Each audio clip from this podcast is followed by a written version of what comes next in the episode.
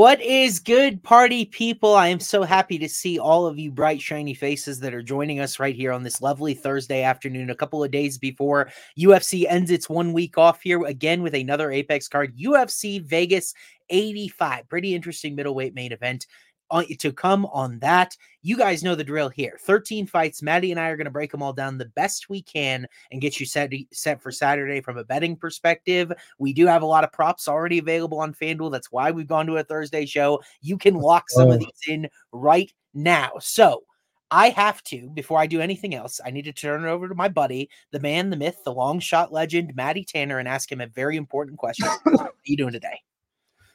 Dude, what do we got? Like it's like eleven straight cars or something. Yeah, it's nine straight weeks. Is uh, what okay, Clint uh, Clint told me. Clint McLean of the Die Hard podcast. Nine straight weeks of UFC action. So we are ready. Oh, that is that's incredible. You know, nine straight weeks. We're we're blessed. And I, I, some of these cards may not bless us particularly. We saved a huge fight with some drama in the MMA community today. Benoit Saint Denis, Dustin Poirier off and now back on again. Sounds like a money thing, yep. you ask me. But oh um, yeah, was negotiating.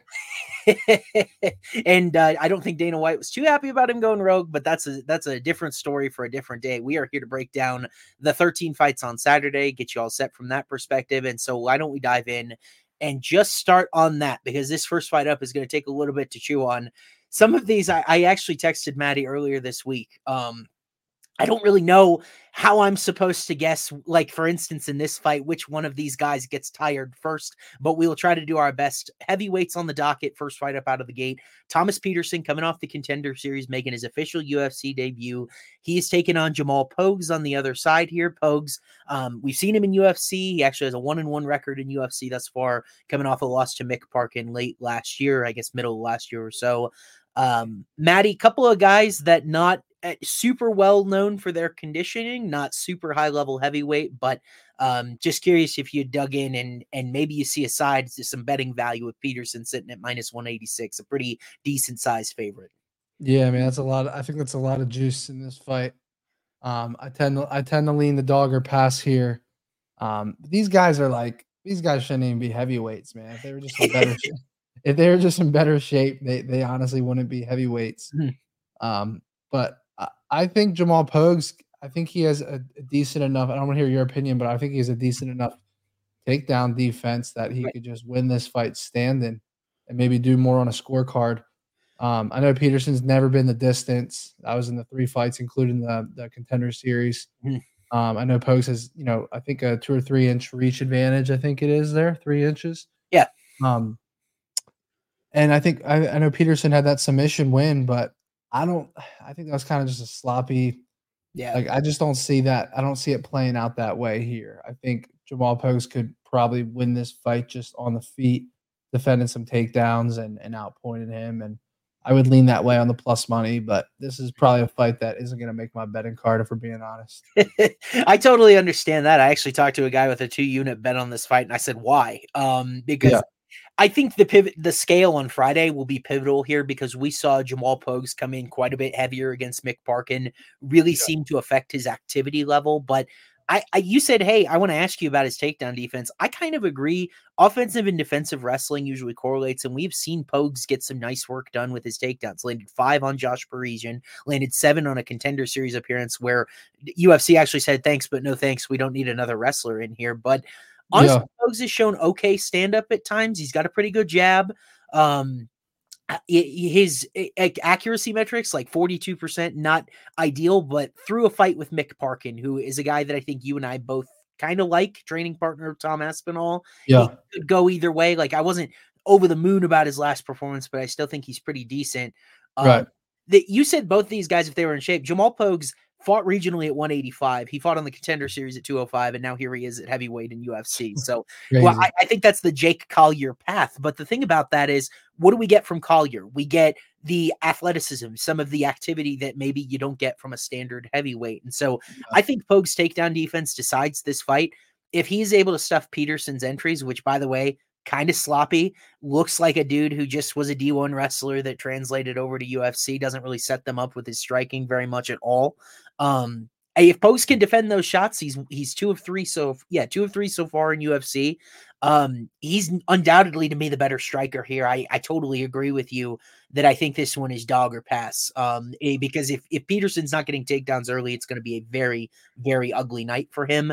I don't really know exactly what the upside is for him, even if he gets them. Po- Pogues has shown enough. Um, I would love to see him come in at like 255, 258 in better shape and then I might actually fire on my betting card. But otherwise, thanks, but no thanks. Yeah, no, I'm with you. I'm with you there. Um, I mean, would you even consider Pogues on like a, a TKO here?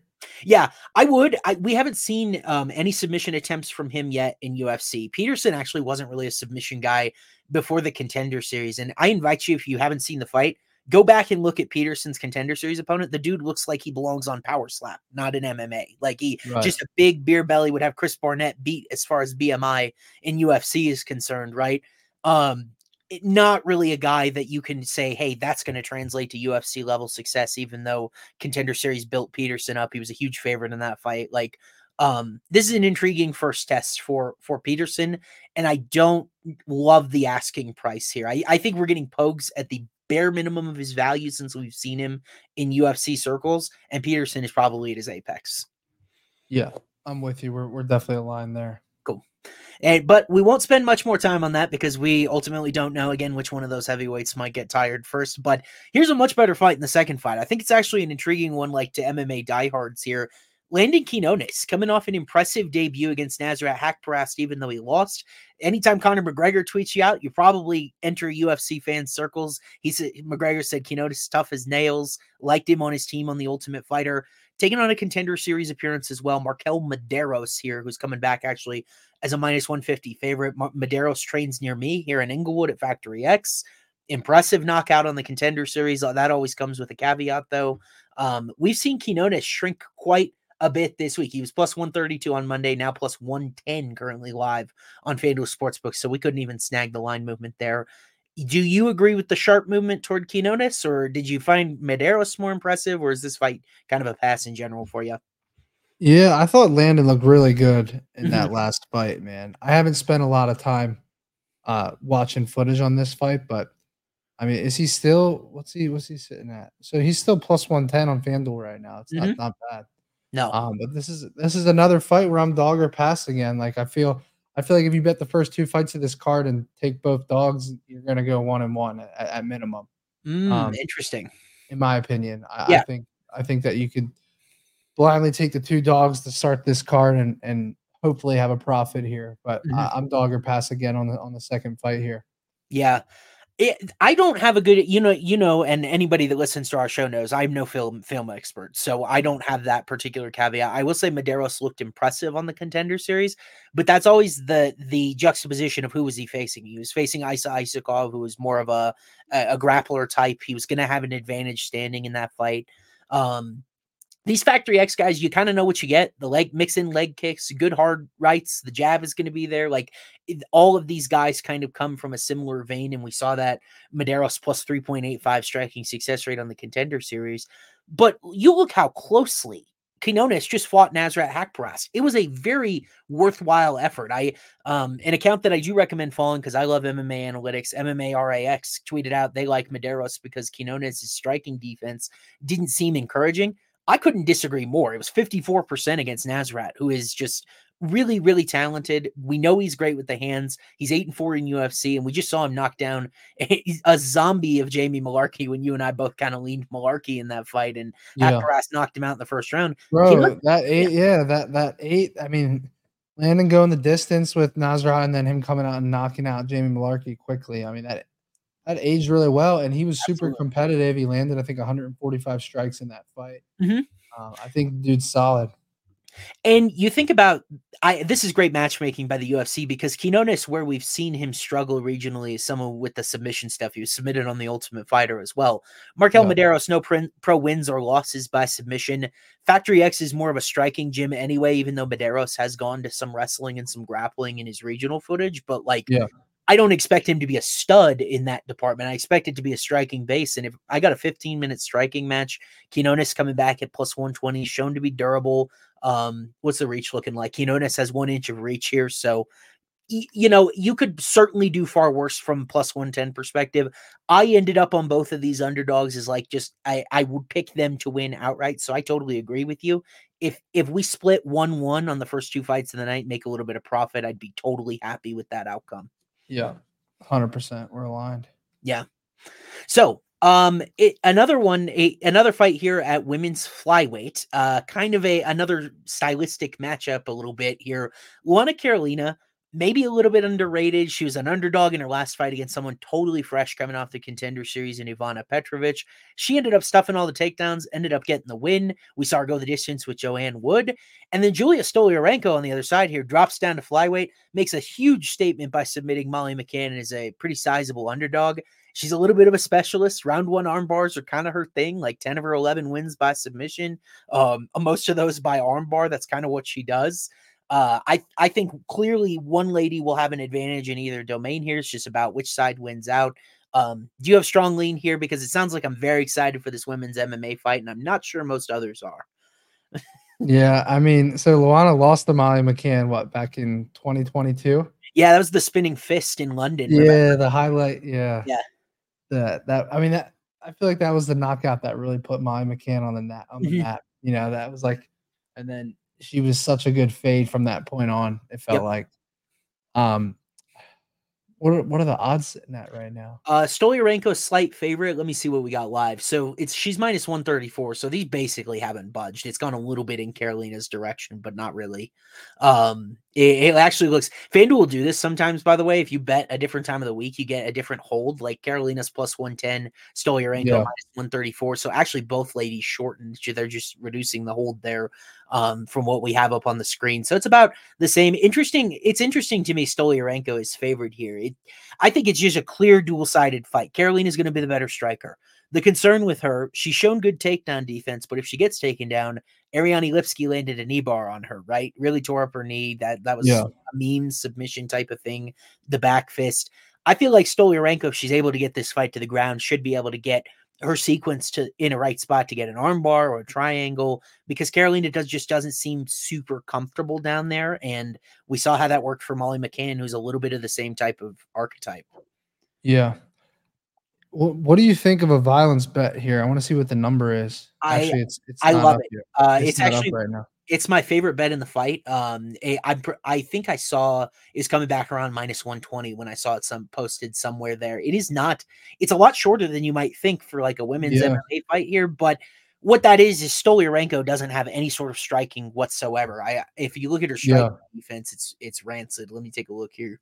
44%. She was knocked out by Chelsea Chandler like if she can't get her takedowns going, which is more of a size physicality thing, she struggled with some of that at 135. She has no striking offense whatsoever. She's going to be gassed, charging in over and over again. And Carolina, she's knocked down a couple of UFC opponents, has some power. Like, I want to play this like Stoliarenko round one submission and then tag Carolina 2 3 KO on the back end because we haven't really seen much submission prowess from Luana. So I really want I like that dual sided aspect to violence here when these ladies are so one dimensional, so in their element. It's just a matter of Carolina's takedown defense deciding the fight. Yeah.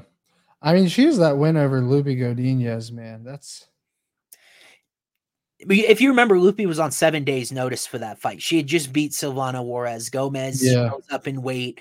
Um, and Carolina is pretty big for this flyweight class, five six. Godinez was giving up a ton of size there. Otherwise, um, maybe I think on a full camp to get to 125, I'm pretty sure Loopy would win. Yeah, um, I mean, you go from beating Loopy to then losing the Molly McCann and Joanne Wood back to back. And um, there are other results of hers that are like concerning more so earlier. Like she she dominated uh, in her debut. P- p- uh, Priscilla Cachoeira, we saw her against Jazz Divicious, just totally not not skilled. Carolina had every sort of advantage. I actually thought she was going to be a pretty interesting prospect, but um, I, I actually had higher hopes for her in her last fight, given the experience edge she had over Petrovic. It was like a perfect type of fight for her. The difference between Petrovic and Stoliarenko not only do you have UFC legitimized success with takedowns, Stoliarenko has a far better submission record as well if she's able to just get one. So, um, I now that I'm thinking about my, I might have to go round two with Stoliarenko just in case. But you, for her division, she converts at a very high clip in the first round. Yeah, it's just something you don't see very often in women's flyweight.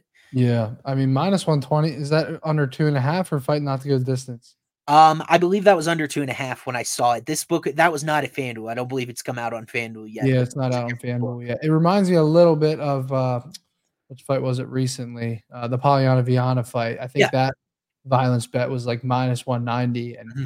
we loved it, but it's like it's still women's MMA. And every time you bet a violence bet, you always regret it. Yeah. But this one's priced a lot better mm-hmm. and a lot of finishes between the two girls, not as many as I think is the the Viana fight, but mm-hmm. it's it's pretty comparable, and you're getting a better price point on it. So mm-hmm. um, I would lean that the the under two and a half in this in this spot.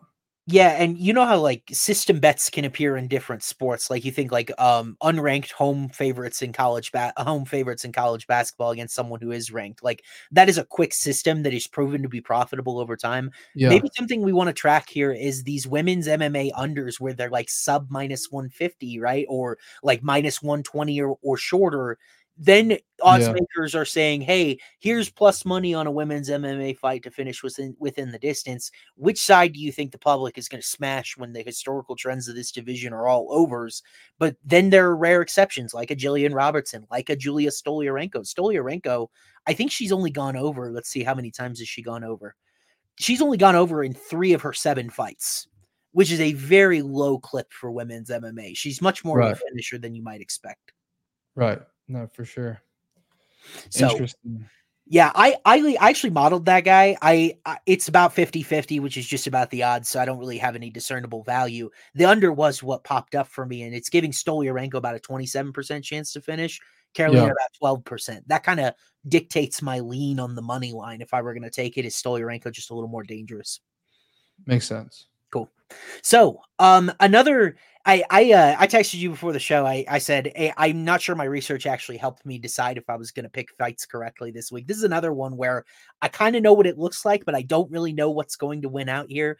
Jung Young Lee, the Korean Tiger, making his UFC debut, coming off road to UFC. You guys know I hate road to UFC. I think it's just oh, most of the prospects that come off of there are a level below maybe traditional American, European, Brazilian MMA prospects I, I, with that reserve, Jung Young Lee probably deserves a little bit of the benefit of the doubt here because he has shown knockout power through there. He has shown elite size here, and then he's taking on Blake Bilder, a guy that burned me a lot in his last fight against Kyle Nelson. I don't know if he burned anyone else out there. Bilder looked like he was in a great position, but it became very evident he struggled with Kyle Nelson's physicality. And now Nelson not only beat Bilder, he also destroyed the chalk party with Fernando Padilla in the next fight as well. So Nelson is giving these guys problems. I don't know how much I knock Blake Bilder for that now in hindsight, but he is a little small for this featherweight class. Great cardio, not going to give up on himself. Um, it is an interesting fight here. I was just wondering if you had one of these guys that maybe you were more impressed with than the other. Yeah, you know what I want to look at in this fight is yeah. uh, the fight to end in round three. Interesting. Either way, either way.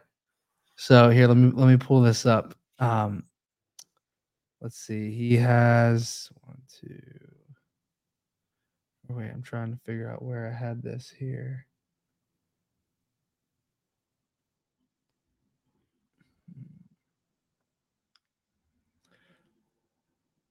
Okay, never mind. I'm I'm tripping right here. I th- I thought I had something written down on the uh on that on that price point for each guy here, and it was it was just insane. Yeah.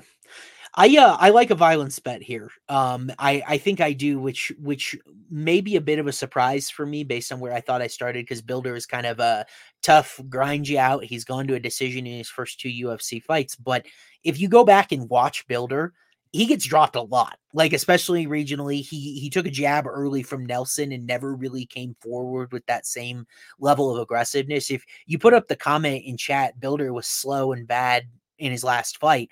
That's the exact opposite of what he can be because he doesn't have size, and that's why you get a fight that looks like it did against Nelson. Couldn't land takedowns, couldn't efficiently land offense the different the problem is Jung Young Lee had a pretty weird fight himself on the road to UFC finale. I remember staying up for it at like 2 a.m. Eastern, uh, 2 a.m. Eastern just to see the fight.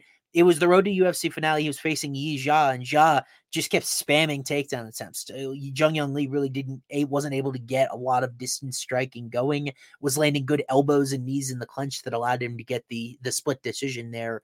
Um, Bilder Builder will try that. It, interestingly enough, it looks like from some of his social media stuff that he is trying to lean more into a grappling heavy approach, which would be curious against Jung Young Lee when Lee showed well with his takedown defense, defended 16 of 21 from Yi Zha. But again, the caveat there, I don't know how good Yi Zha is. I don't know how that's going to translate once we get to UFC, but in general here, I'm not going to bet this fight like a side because Lee is the side I would pick. He's larger, younger, better athlete, has shown more finishing upside regionally.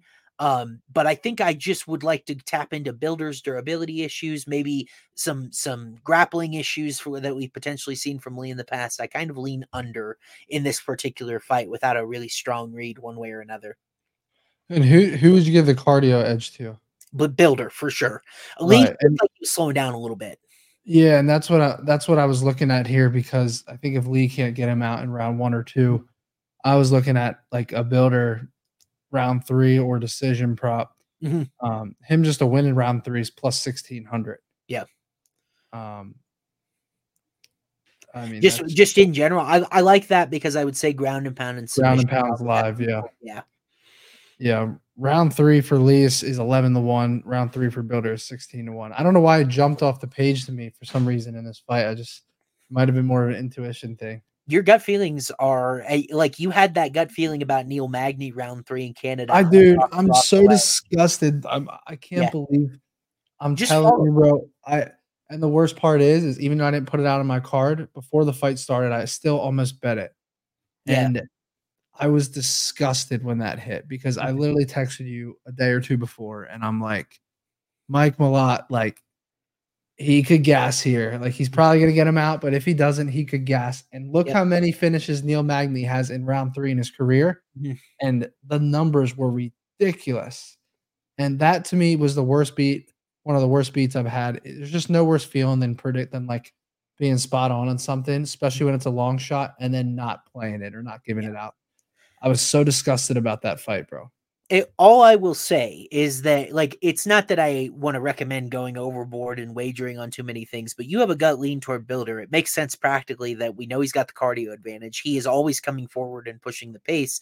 And yeah. it's a small dart that if the durability, if the size is a problem, Jung Young Lee probably gets him out of there pretty pretty quickly. Like he was landing hard punches on Yi Zha. Like Zha was very durable and impressive in that in that moment. I think I think Yi Zha's on next week's card, so we'll talk about him again. This the loveliness that the Apex gives us here, right? But um Oh, that's a great question. At ASWAIM3 on X or Twitter or whatever they call it now, A-S-W-A-I-M-3, as well as I'm on FanDuel Research, fanduel.com slash research slash UFC if you want to find my stuff. I'm sorry to interrupt myself, but I wasn't really going anywhere anyway, just to say it's a small stake that you could put on Bilder round 316 to 1, and you probably will regret not betting if it hits more than the quarter unit that you put on it, right? I'm I'm gonna read this text I sent to Austin for everyone watching right yeah. now. Yeah. This was on Friday, January 19th, the day before yep, the UFC night before. Card, right? I literally texted Austin and I screenshot and didn't put it on Twitter. I said, bro, Neil Magny round three could be a sneaky fucking play. Mm-hmm. Plus 3,800 on the knockout, plus 5,000 on the submission. Mike Malott's gas tank looked extremely low before he got that club and sub in round two against Fugitt. And I literally said that word for word and he, Austin said, interesting. I said, Magny has a ton of round three wins. And I said, I, if if he got if Malott gasses, anything's possible. Right. And I said I, I didn't play it. I didn't play it, so it doesn't matter. But it's just it's sick. That was 38 to 1 odds, and I should have played it. Maddie, I said I could see Magny winning round three, but a finish would be wild. It was indeed wild. That was ridiculous to see in real time that Malott just kind of those, shut off. Those are the ones I have to hit, and I yeah. just I didn't play it. Like, why would I not sprinkle a quarter unit on that? It's just yeah. I, it's crazy, bro. I'm sick over it. Bottom line, do a little tape study. Make sure you don't lose your Blake Bilder gut feeling if if you get that, because your spidey sense for that is a lot better than mine. Remember, I I don't have any sort of gut feeling. If it's a chin bet, I'm terrible. I'm useless. Yeah. So um, we got to rely on you for that. But this next fight up, I'm really excited to talk about him. I, I already have it highlighted. I'm going to talk about it tomorrow on my show, and as, as well as uncovering the spread quite a bit. I love this fight from a betting perspective. Themba Gorimbo, Dwayne the Rock Johnson's favorite fighter, coming back, coming off a win over Takashi Sato via decision. Remember, he got AJ Fletcher on very short notice. It didn't go well for him.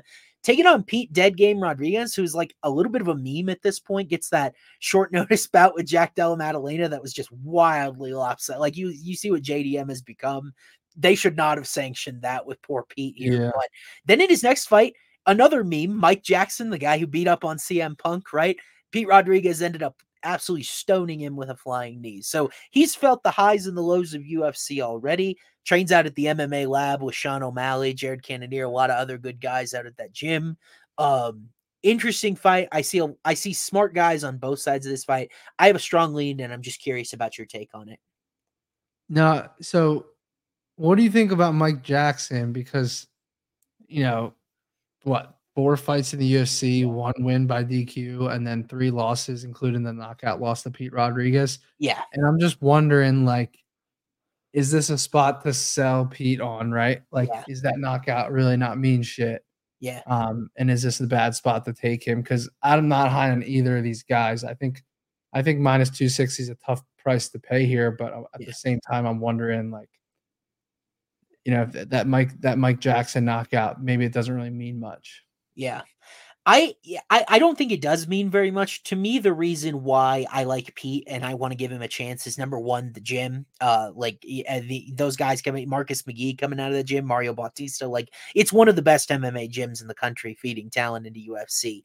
He will have problems in UFC because he can't make his organic weight class at five nine, which is lightweight. Like he had that fight with Natan Levy that never came to fruition. He couldn't make it to the scales, and Levy called him a crybaby, if you remember. But yeah. um, like I, he's going to struggle with a lot of matchups in UFC because of that size, because of that physicality. But I was really actually encouraged by his work against Della Maddalena on just a few few days' notice, right? And he landed 22 of his own significant strikes in that first round. He goes out, you know, Jack we know what a good boxer he is at this point.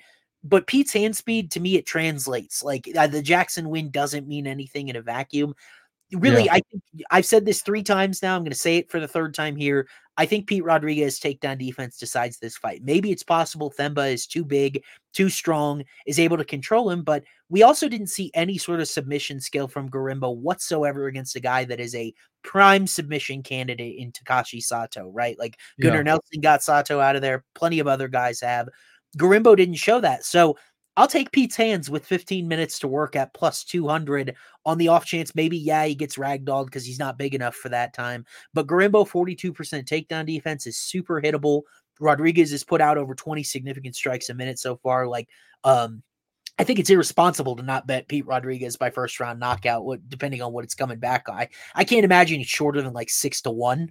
At which point, uh, let me see if I can find it. Here. Yeah, it's plus five. Round one's plus five fifty for Rodriguez knockout. Round That's two's plus twelve hundred, and round three's plus twenty four hundred. I, I, was actually leaning two three kind of in this spot. I mean, what do you think about Gorimbo's cardio? And if he does get some early takedowns uh, in round one, and this fight progresses, and we still think Pete's hands are live later on, like those numbers yeah. are crazy. Twelve to one round two, 24 to one round three. Yeah, that is, that's actually Maddie. Like that's so. I'm so glad you brought that up because everybody that I've talked to this week, you can see it in our chat right now, is saying Pete Rodriguez round one knockout. That's where the value yeah. is. That's where the value is. Like I'm a little concerned that this is a public dog. Now, some of the money splits I've seen don't don't look that way. Still, a majority of the action on Gorimbo yeah. here. I, that is the angle that might be curious because what is one of MMA Lab staples? Great defensive takedown defense. Sean O'Malley's got it. Jared Cannonier's got it. Like you, that's one of the gym staples. Rodriguez maybe has to defend Gorimbo's advances because he, he's neutralizing his offense early. But if he gets tired and he wilts, and sometimes I do think he gets tired. If you've seen um, some of his other results, he's been knocked out before. Like he has faded into fights. Rodriguez at 170, I think will be at least pretty fresh because he's not cutting very much weight at five nine. Like he's probably right not cutting very much. He'll probably be decently fresh. That is an interesting angle, and that's how the books take our money. Is that we're all betting round one, and then all of a sudden Gorimbo's able to control the first round, and Rodriguez maybe maybe ends up winning via that angle later. So I'm mm-hmm. really glad you brought that up because all I've heard is round one KO this week, and it makes me I'm like, I don't know what his other path would be, but I think you just discovered it. Yeah, bro. I, I mean, I hope that I hope it hits because it's gonna be a great clip for later. But I want to look at some of his some of his fights here before the UFC.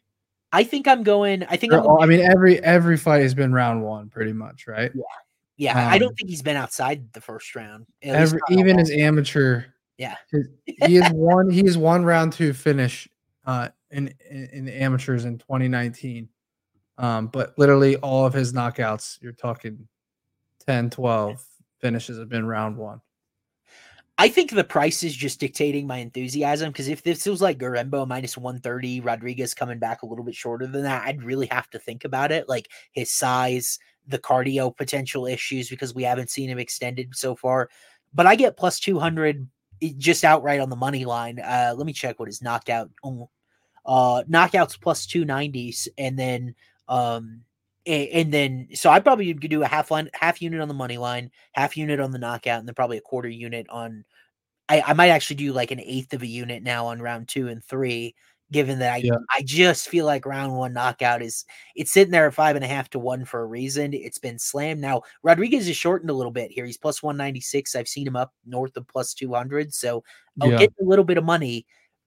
I- might back your angle on that. That's going to be one we're going to have to talk about. But Yeah. uh, So Gorimbo, so the last one, two, three, four, the last four fights he's lost, three of them he was finished in round two.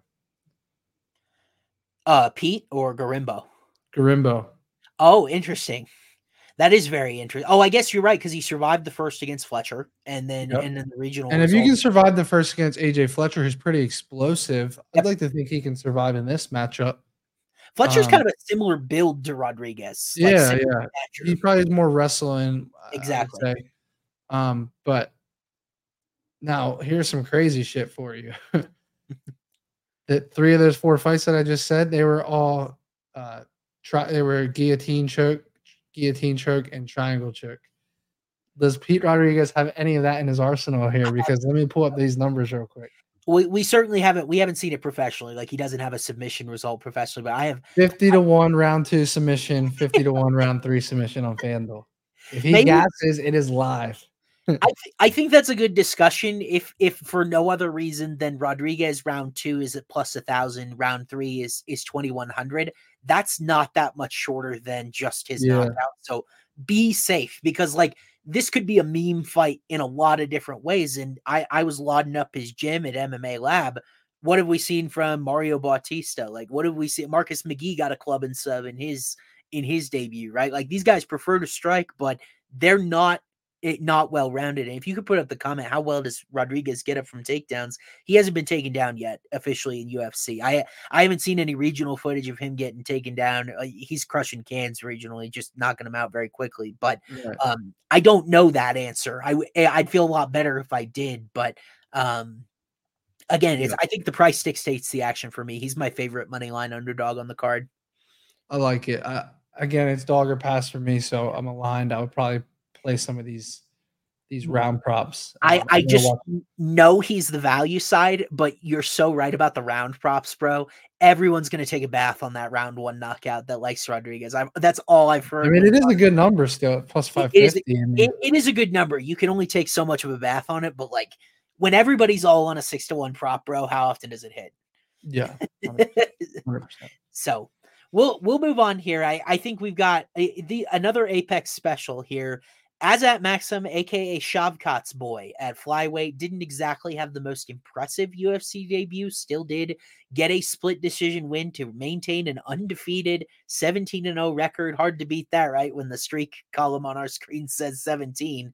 Um, taking on Charles Johnson, a guy that's taken plenty of money from you and I.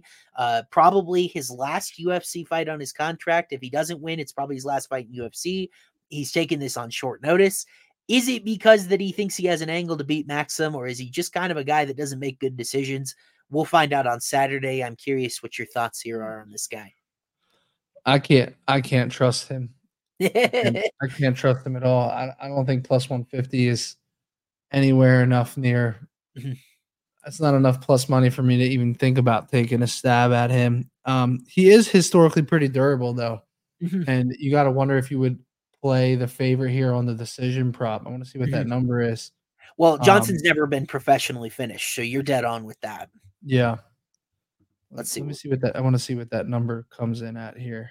Uh, plus one ten. So plus one ten. You shorten the juice quite a bit if you go by decision. Yeah. Yeah. I want to watch some more footage on this one, but that's where my head's at right now is on the decision prop here. Mhm. I just I can't trust Charles Johnson at all. I mean, he has fought. I mean, even his knockout win, his knockout win was his last knockout win was in was against Jimmy Flick. He fights a ton. He's super active. Yeah, It I- just reminds me of a guy that's just collecting checks, you know. I mean, seriously, January, February, April, November. Like it's four fights. I mean, he might be. I, I I would hate to see him go because I thought he beat Ras, Rafael Estevam in his last fight. Like I think that should have been a win that went his way. The Ode Osbourne split decision. He he came on in round three. That could have gone either way. A little bit that what we saw from a guy that he beat, Zhalgas Zhumagulov, just couldn't get the right end of those split decisions. But like I think my big takeaway from my research is that Azat Maksum is really good, and I, he got a really difficult matchup for him in his first fight against Tyson Nam. Tyson Nam's thing is like elite defense, 65% striking defense, 87% takedown defense. Those are both 90th percentile better in this division. Nam's thing is that he's just not very active or efficient as an offensive striker, but we know the power. Maksum was just not able to get much offense going as most Tyson Nam opponents are. And he's 28, you know, probably pretty raw, didn't have the right entry. But the thing is, I think this is so much more of a workable matchup for him against Johnson because what does Maksum like to do? He likes to wrestle a little bit similar to Shavkat. He he attempted however many takedowns. I think it was 12 in his debut. Johnson has just a 62% takedown defense, and it looks like in sometimes in the positions he quits, right? Like against Cody Durden late, against Muhammad Mokaev, got 12 takedowns against him. Those guys were not able to find chokes, but Johnson was able to take bottom position for a long, long time. And I, the interesting angle to me, if you don't want to get plus 110 on a decision, maybe you think about a submission, is because this is the last fight on Johnson's contract, right? Does he take a chance or two that he otherwise wouldn't, knowing he's got to get back to his feet and win in order to keep in UFC? Than if he was fighting against Durden or Mokaev with more time in the bank. Like that's just an angle that I thought about. But like overall, I'm with you. I think Maksum by decision is the play here. And another thing that I want to add, um, usually Charles Johnson has this big size and strength advantage over a lot of the guys that he's fighting in this division. Maksum's really big for this division too. I, I don't think that there's any sort of size issues is all the reach is identical and a lot of times johnson's best work has been with a big reach advantage sticking Right. that jab out with volume and maksum is the same size similar size and we know he's getting better alongside shavkat so i think uh maksum is a nice parlay piece this week yeah, I'm with you. And you look at Charles Johnson. Another reason I like him to to, to lose a decision here. I mean, he did go three rounds with Mokaev, and Yep. he, he was able to hold off from getting submitted. right So, Mokaev submitted tim elliott right he submitted uh Yeah. And I and think, Johnson yeah, just always in the right spot it feels like yeah, I think we just see a control fest here to a boring decision at plus one ten. I'm I'm in on that. Perfect. A, a great time to walk the dog if we need one. And then we are on to a fight that some of you might laugh at me. This is going to be my fight of the night this week. Molly McCann, Diana Belbita. I am expecting some action between these two ladies. Honestly, Molly brings it like like all the time. Like she's coming forward, she's laying takedowns, she's e- exchanging in the pocket. I think this is a good move for her. She's always been a little undersized at flyweight, now dropping down to 115. We've seen this fight before. This was actually Diana Belbita's UFC debut against Molly McCann. McCann won that one via decision. We'll dive into the numbers, but Maddie, the rematch at 115, it is the featured prelim. Is this a spot where Molly gets built back up a little bit? She's not quite over the hill like by age, or maybe has Belbita improved to a point where she can then turn it around on Molly at a pretty nice betting number? Yeah, it feels like it feels like every card Molly's a two or three to one favorite, and she loses every time as a, as a heavy favorite. Right. And I don't know how you could back her. I really don't. I don't understand how you could back her in this fight. I think this could be a close fight that goes to the scorecards. Just a stand up match here. Um, and I think that it could go either way. And I think the value side is always going to be on the dog here against Yeah. Molly McCann. So it's one of those scenarios where like you got to prove it to us, Molly, before we can actually put our money on you at this point. I'm not willing to put my money on her.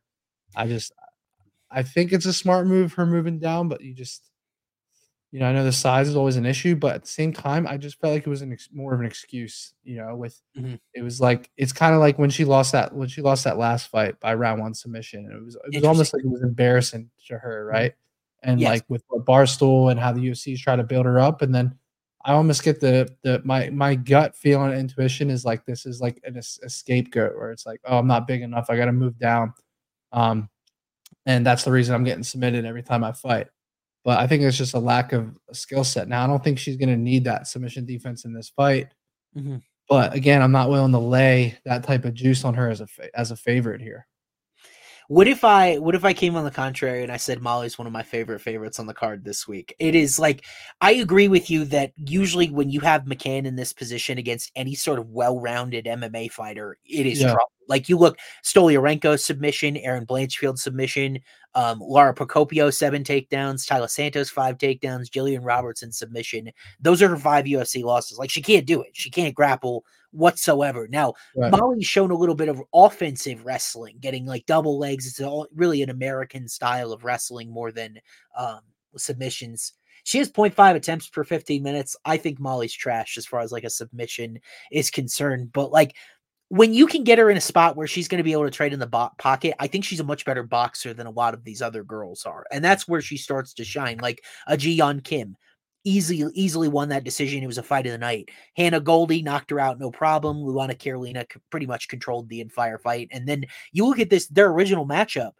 I, I wouldn't be surprised if the box score looks pretty similar. McCann, 113 significant strikes and five takedowns. Belbita, 98 strikes because Diana throws a lot of volume. She puts a lot out there. She's very active, but she just doesn't have a lot of power, right? And it will, it'll be determined how Molly handles this weight cut because at 33 cutting this much weight for the first time not an easy thing to do. It's it's i i don't am not going to sell you on molly like for a parlay piece because minus 280 i just don't think it's a very good price but i do think she's my comfortable win pick to win this fight in a similar fashion to the way it looked the first time. Belbita lack of offensive offensive wrestling and she's basically a white belt on the ground. I think that is intentional from the ufc to bounce her back up and like also, I don't know if you saw it on Twitter yesterday. Belbita at her at press conference this week said, "I was thinking about retiring after my last fight until they gave me Molly." So Yeah, I I I'm- never like that retirement chatter, even if she, especially when she's 27. It makes no sense at all, right? Like, I don't think she's horrible. Um, but even though no, she's not, no, she's she's really not. Um, uh, I mean, as much as we don't like the retirement talk, that just you can on the flip side, you can be like, well, she Yeah. loves this matchup, and that's why she took it. You yeah, know, it's a striking matchup, and you know, bro, uh, Belbita by knockouts plus thirteen hundred. interesting. What submission? Submission is same number plus Yeah. thirteen hundred. I model I I bet my model gave Belbita submission equity, which is just so funny because like Yeah. we haven't even seen it, but it's Right. just on the back of Molly being so weak at it relative to the rest of the yeah, I've Right. got I've got Belbita 3.76% by sub, so uh, probably some ridiculous long shot. Let's see. Yeah, so there's some math here. I don't think I really 2600 would show value on sub for me, but I I you know was I there's no value there. Yeah. yeah, I just Um, I I think So this Belbita has four submission wins prior to the UFC, I believe, right? yeah. So yeah, four submission wins prior to the UFC. Some random organizations. you Uh, who knows who she you know my problem with Belbe- uh Belbita she was armbarred by Liana Jojua she's really fought exclusively strikers since Rana Lipski too. Lips back in uh in 2017. oh was that regionally I was just looking Um, at her UFC was armbarred by Lipski back in yeah in 2017. another an, another let's make the theme of today's show if you were submitted by Ariane Lipski we can throw out the submission bet we're doing that for Luana Carolina we I think we could do it for Diana Belbita as well but yeah. Uh, I a- I would have to see a pretty ugly way in from Molly to change my position. And like if you're talking about Mhm. DFS like type of things, I love both overs and significant strikes. If I I've got Molly projected around 120 and Belbita projected around 105. So the the numbers you're going to get in any sort of DFS environment is way over. That's why it's my fight of the night is for my DFS side. I I think it's a fight you can stack like in FanDuel lineup formats, but um it, I I may not be like wild knockdowns up and down that type of thing. These ladies probably just going to trade in a phone booth for 15 minutes. Molly realized about maybe 80% of the way through round one, she could take her down, and then that's what she did for the rest of the fight. I wonder if she starts with that approach, which would kind of squash some of that. But I still like yeah. this as a striking battle. Molly, Molly's a little afraid of the ground, and probably for good reason. Yeah, no, hundred percent. If either if either chick shoots a takedown, who do you think it will be? First? Molly. Molly. It, eh, Molly uh, Belbita has a 69% takedown defense. It's not bad. She also hasn't fought someone with that capability in a long, long time. Yeah. Like you remember her fight with Kowalkiewicz. I liked her against Kowalkiewicz. I thought she was younger. She had a reach advantage, but she just didn't make any use of it. And I think it, maybe a fight down the road for Molly is Carolina, and and I would probably take Molly between those two. I would um, take Carolina in a heartbeat. Okay, let's let's run it for like UFC 301. Maddie and I will argue both sides. Yeah, I, I would take her in a heartbeat. Maddie, I think and that's I, I think that's kind of why I like Belbita here as a dog because I don't take anything away from her from that loss. Yeah, um, I thought that was a valid loss. I, I think I think Carolina just looked really good, and you know, just reminded people who, like she still got it. You know, I think McCann knocks out Kowalkiewicz cold, so hopefully Molly gets this win, and then UFC matchmakers let us. I mean, if uh, you think she knocks her out cold, then you think she's gonna win this fight by knockout? I assume she absolutely could. Um, not a ton of power, like from a knockdown rate perspective, just 0.30 percent, but you, you know.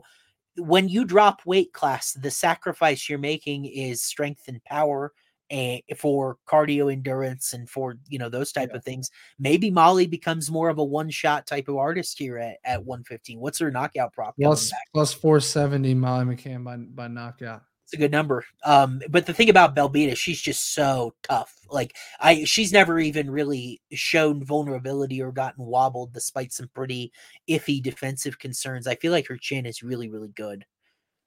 Yeah, no, I agree. I agree so, with that. Yeah. So let's Let's hop onto the main card. I think we spent way too long talking about Molly McCann. Yeah, no, it's an interesting fight though, for sure. It is, I think it is. It was one I got to model just because of the data size. This one, not as much. Gilbert Urbina, I, I love the silhouette for Urbina, the double fists up. That looks dope. Um, for Gilbert Urbina, really impressive win, even though it was over a Cosce brother in his last fight. Really, his official UFC debut after losing the Ultimate Fighter on short notice to Bryan Battle. But hey, Bryan Battle's had a pretty nice career himself. On the other side here, Chuck Buffalo certainly didn't make out a fan out of me when flipping off the crowd and calling them a homophobic slur in his last press post fight conference. Although that's not the reason I'm not a fan. It's because his fight was against Blood Diamond it was horrible. Just held him against because he robbed us of our money. I think we had the would we have the under or a finish yeah. or something. I had Blood Diamond by KO. I had Blood Diamond. That's Blood right. Diamond I, yeah, I was one of those fights where I think I had uh, I think I had uh, both sides on a fin- on a finish of some sort, and he just held. That was an embarrassing. Yeah, that was a terrible fight to watch. Well, so you know, I I I was curious about this betting line. I actually expected it to be wider in Urbina's favor, and there are some things going in Radtke's favor. Like, do you have a particular lean when you look at this betting number? Neither of them known quantities by any means. I'll tell you one thing. I I ain't taking the dog here. He's dead to me. He's dead to me after that last fight. I want nothing to do with him. So this is going to be a rare favorite or pass scenario for me. I just I can't back Chuck Buffalo here. Yeah. Didn't it feel like they kind of brought him in UFC to give Blood Diamond a win? That was the Adesanya Strickland. Yeah, card. yeah. 100%. It felt like they brought it because he's not like a prospect. He didn't come from the contender series. He really doesn't have that very impressive of a regional resume. I thought they brought him in for Blood Diamond, and the thing is, he fought Blood Diamond close enough to like have a little bit of drama at the end of that fight. God, is that a bad indictment for your future in UFC? Yeah. Um, and like you know, the thing I think the thing I'm most concerned about with Urbina, don't really take a lot away from the Bryan Battle fight. It was just on a few days' notice when he had to replace Tresean Gore in, in that. Old. He went in halfway in the round two on that yep. fight. He went the distance with Sean Brady back in yep. 2018 went in the round two with Tresean Gore. Like I I think I'm I'm starting to believe this is one of my better favorites on the card here. Yeah. Um, but I'd like to figure out the outcome I would I want to take him by here. I think uh, Hector Urbina was a UFC fighter, his brother, um, and so there's bloodlines here in in UFC. Yeah. Urbina's pace in his second fight with Cosce was outstanding. He landed. Uh, let me take a look here. I don't have all this stuff. He landed 51 strikes about halfway through the second round, landed a knockdown, couple of takedowns, and a submission. It was like one way traffic from that perspective. And the thing about Cosce, he has more size than Radtke. That's what I'm concerned about is just Urbina on a different level with size and physicality. Um, the one concern would be cardio, but it's not like Radtke aged super well into that into that fight, right? Like if if Radtke and Bryan Battle face, Battle would be like a minus twelve hundred favorite. Oh so oh my god. And I thought Urbina at least had his moments in that first round. You saw the cardio expire. By the way, that was up at middleweight. Urbina is a natural welterweight here at 170. So I'm agree with you. I think he's the best favorite on the card. Um, and yeah. I think some of this unknown is just because we've seen some vulnerable moments from him, but there was always caveats or context. Like it wasn't the right weight. It was on short notice. Uh, I mean, Tresean Gore put him out cold. I don't think Radtke has that same type of power, to be honest with you. Hell so, no. And um, just look at the competition different difference. Yep. You the, know, the I mean, you can make the argument that that Gilbert's fought three or four guys that are all better than the best guy. Mm-hmm. You know, he's fought, in my opinion. Is Blood Diamond the best guy that he's fought? Probably. Oof. That is that is really. He had a, a, scheduled grappling match with Joe Pyfer that got canceled. I, I I think we can figure out how it would go. Um, yeah, yeah, bro. Um, I yeah, I want to hammer this. Honestly, I don't even mind paying the juice here on this. I think it should, I think this should be priced at like minus 350. Yeah, I was uh let's see what uh do if we got props. I I I highlighted back in my notes. I wanted to circle back to round 1 and 2 just because of the sheer athleticism difference. Um yeah round pro Urbina round one plus 290, round two plus 600. I will absolutely take that on a guy that I probably would put closer to minus 300 if I was going to line this fight. Eh, he's still got some concerns, but like I just don't see Radtke as UFC caliber. So, no, I agree. So I totally we'll move agree. on. Look at look at you and I. We had some good reads in Canada. We had some, it was a good night. Got some unlucky breaks, and and I think we're on the same page quite a bit here today. Yeah, I mean, I think the only um, fight we're really complete opposites is that Molly McCann fight. Oh, do you so do you think you'll bet Belbita in that spot? I think I will. I think I'll I think I'll wow. bet her. Uh, I just I can't it's one of those scenarios, and again, this happened just the other week in a different way. It was on the Neil Magny round three submission. Yeah. But this is another fight that I would rather lose money betting on than miss out on my read on it. And yeah. until Molly McCann proves she can beat anyone, I'm gonna auto fade her on a, when she's a three to one favorite. There's just no scenario where I and I think I think Belbita is good, bro. Like that like that fight against Carolina, I think she looked solid. Like I if just, if you and I lived in the same area, I would bet you a Chipotle burrito. You can have Belbita's money line. I will take McCann by knockout, and then the three way would be a push if neither of them happen. And I think Molly's knockout would be more likely than Belbita winning. How about uh, well, that? Can, I'm in on that bet. We can do it remote. Sure, we'll do it remote. So, um, next up, kind of an interesting fight, always an interesting one. We got a Dagestani wrestler involved. That is Aliaskhab Khizriev. I knew I was probably going to butcher that name, as I will the rest of his UFC career here. Some weird red flags around Khizriev. We haven't seen him in a while. He made his debut against Dennis Tiuliulin almost two years ago. Now coming back, we thought he dropped to 170. Now he's still at 185 taking on Makhmud Muradov, coming off one of the more impressive wins of his career, just totally toyed with and ragdolled Bar- Bryan Barberena, old man Bryan Barberena up and up in weight. Um, but it was still an impressive win for Muradov. He's had some nice moments in UFC. I think both of these guys are plus middleweights as far as the roster is concerned. So decent fight for the Apex. Just wondering if you have a lean here in this guy. I don't, bro. I haven't. I'm not even gonna. I haven't spent a, a second on this fight, so I'll defer to you here don't worry, it wouldn't have helped you. Um, yeah. no, I, I, think the biggest problem for Muradov is you have a guy with Khizriev's grappling, and Muradov is three and four in his career by submission. We saw him submitted by Gerald Meerschaert. Started to get tired in the second round. Meerschaert got him early. Like usually GM3's thing is like round three coming on strong.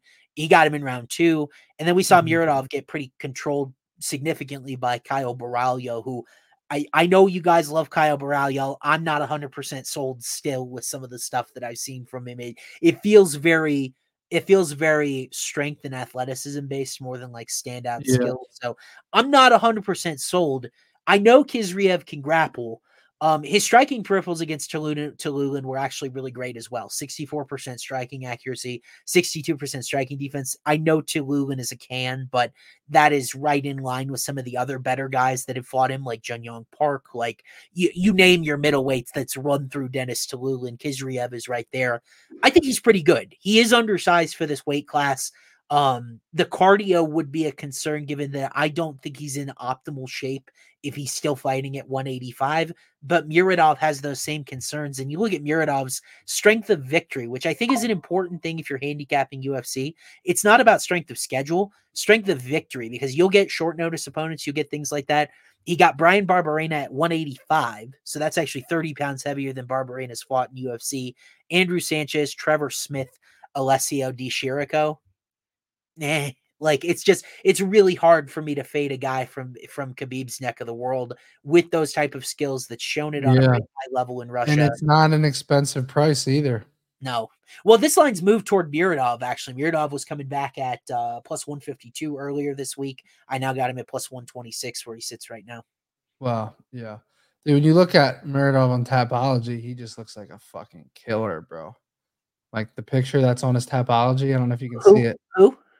Muradov on Oh, I know. I, well, so you know the the funny thing, he looks exactly the part. He was, you know, the money team's first MMA fighter, so like that's right. kind of an interesting backstory. Like yeah. the Floyd Mayweather team, he was supposed to be like a big thing. Hasn't really panned out that way. Like he does look, yeah, for sure. I mean, how many cans is this dude fought early? He's got 17 knockouts. Yeah. 17 I, knockouts honestly, when they come from that Eastern European part of the world, like Uzbekistan is is his native country, who the heck knows who, who and what he's facing in an MMA setting? Yeah. like I was just looking at the UFC sample. Now I, I think Di is probably his best win. Like Di knocked out Joaquin Buckley, um, was favored over Roman Kopylov, even though Kopylov decided he was going to be maybe the best middleweight in the world a little bit. Um, it, it, probably in the middle of that fight actually, but um I, am still not impressed with that. Like, I don't know how much more impressive Di Chirico is than Dennis Tiuliulin. Yeah, I'm getting, I'm getting decision vibes here. Interesting. Or Muradov loses a decision. What uh what's the shortest is the shortest outcome in the fight uh Khizriev by submission? I, I assume it would be. Oh, it's actually by points. Plus 280. Submission is plus 350. Mm. Um, Muradov by decision is plus 350. That means our over here, over two and a half rounds, minus 102. So about 50 50. I kind of like a violence bet at, at that number. If I can get under two and a half rounds at minus 124. Um, just a lot of questions around Khizriev. Probably fighting at the wrong weight class. Hasn't fought in two years. Uh, you know, is he going all out early for the sub? And then if Muradov survives, is he in better condition to take advantage late? Like when yeah. I've got this much unknown, I would have expected the under to be greater in this position. Yeah, a lot of question marks here. I want to take some time and and and, yeah. and take a deeper dive into this fight, watch some footage. Um, but I think this this could be this could be an entertaining fight though. Yeah, that's true. I uh, it's it's funny. Um, I, in the comments, Austin always loved violence, uh, loves violence. But number one, I do love violence, but also I'm about to disappoint you because I like three of the four fights to come to go over. So I'm actually mm. I'm actually lame. I think a lot of times the public side is the under because people are rooting for violence. 100%. I like contrarian violence bets. It's um, the under bets in the UFC is the over of NFL. Yes, correct. 100% the yeah. same. So, speaking of it over or at least one that feels like one almost certainly to me, we got a ranked flyweight battle on tap here. Natalia Silva proved me dead fucking wrong against Andrea Lee. I thought Lee was good value in that fight. Natalia Silva made her look like an amateur kickboxer stepping in there for the first time. At just 26, she is just rising the ranks, put put back now two ranked opponents. Vivi Ujo, potentially a third year on the other side. Um, I was big on you in her last fight. I said Araujo by decision, Araujo by decision. We barely squeaked that one out against Jennifer Maia. Um, I think now's the time I'm hopping off the train. Silva, I think she's the biggest favorite on. She's the biggest favorite on the card. Um, do you like a dog shot here? Because I would want to hear your argument as to why. I feel like everybody in the collective MMA space thinks Natalia Silva's for real. I think she's for real. I think she's a like kind of like a little star in the making here. Um, I think she just got that it factor, you know, like yeah. um, I think she's really, really solid. I do, I mean, it does, it is tough though I mean, plus 250 on the dog here. He's gone the distance with Amanda Ribas, Alexa Grasso, like five rounds against Alexa Grasso. Like, you know, she actually took her down twice. Um, but no, it's it, it- This is a tough one for me, but I, I ultimately lean Silva here, but I'm never going to pay that price. So Yeah, it is. It is also women's MMA with a total that is probably also the highest on the card. Let me take a look, look when it came back Yeah. on FanDuel. Uh, over two and a half rounds, sitting at minus three ten. So like, it's really hard to cover a fight like at a price that feels comfortable if you're at minus three fifty. And this is probably a step up in competition. Like Araújo handled Andrea Lee, so it probably is. But the thing about Vivi, I feel like I'm selling because she's 37 and her her whole game is based on wrestling, physicality. That's why I liked her against Jenny Maia because Maia's takedown defense was in the 50s. It's not very good. Natalia Silva's 92%. She made Jasmine Jasudavicius stand and trade with her the whole time. And I I think that's that's where the star element comes into me is yes, her striking is very impressive.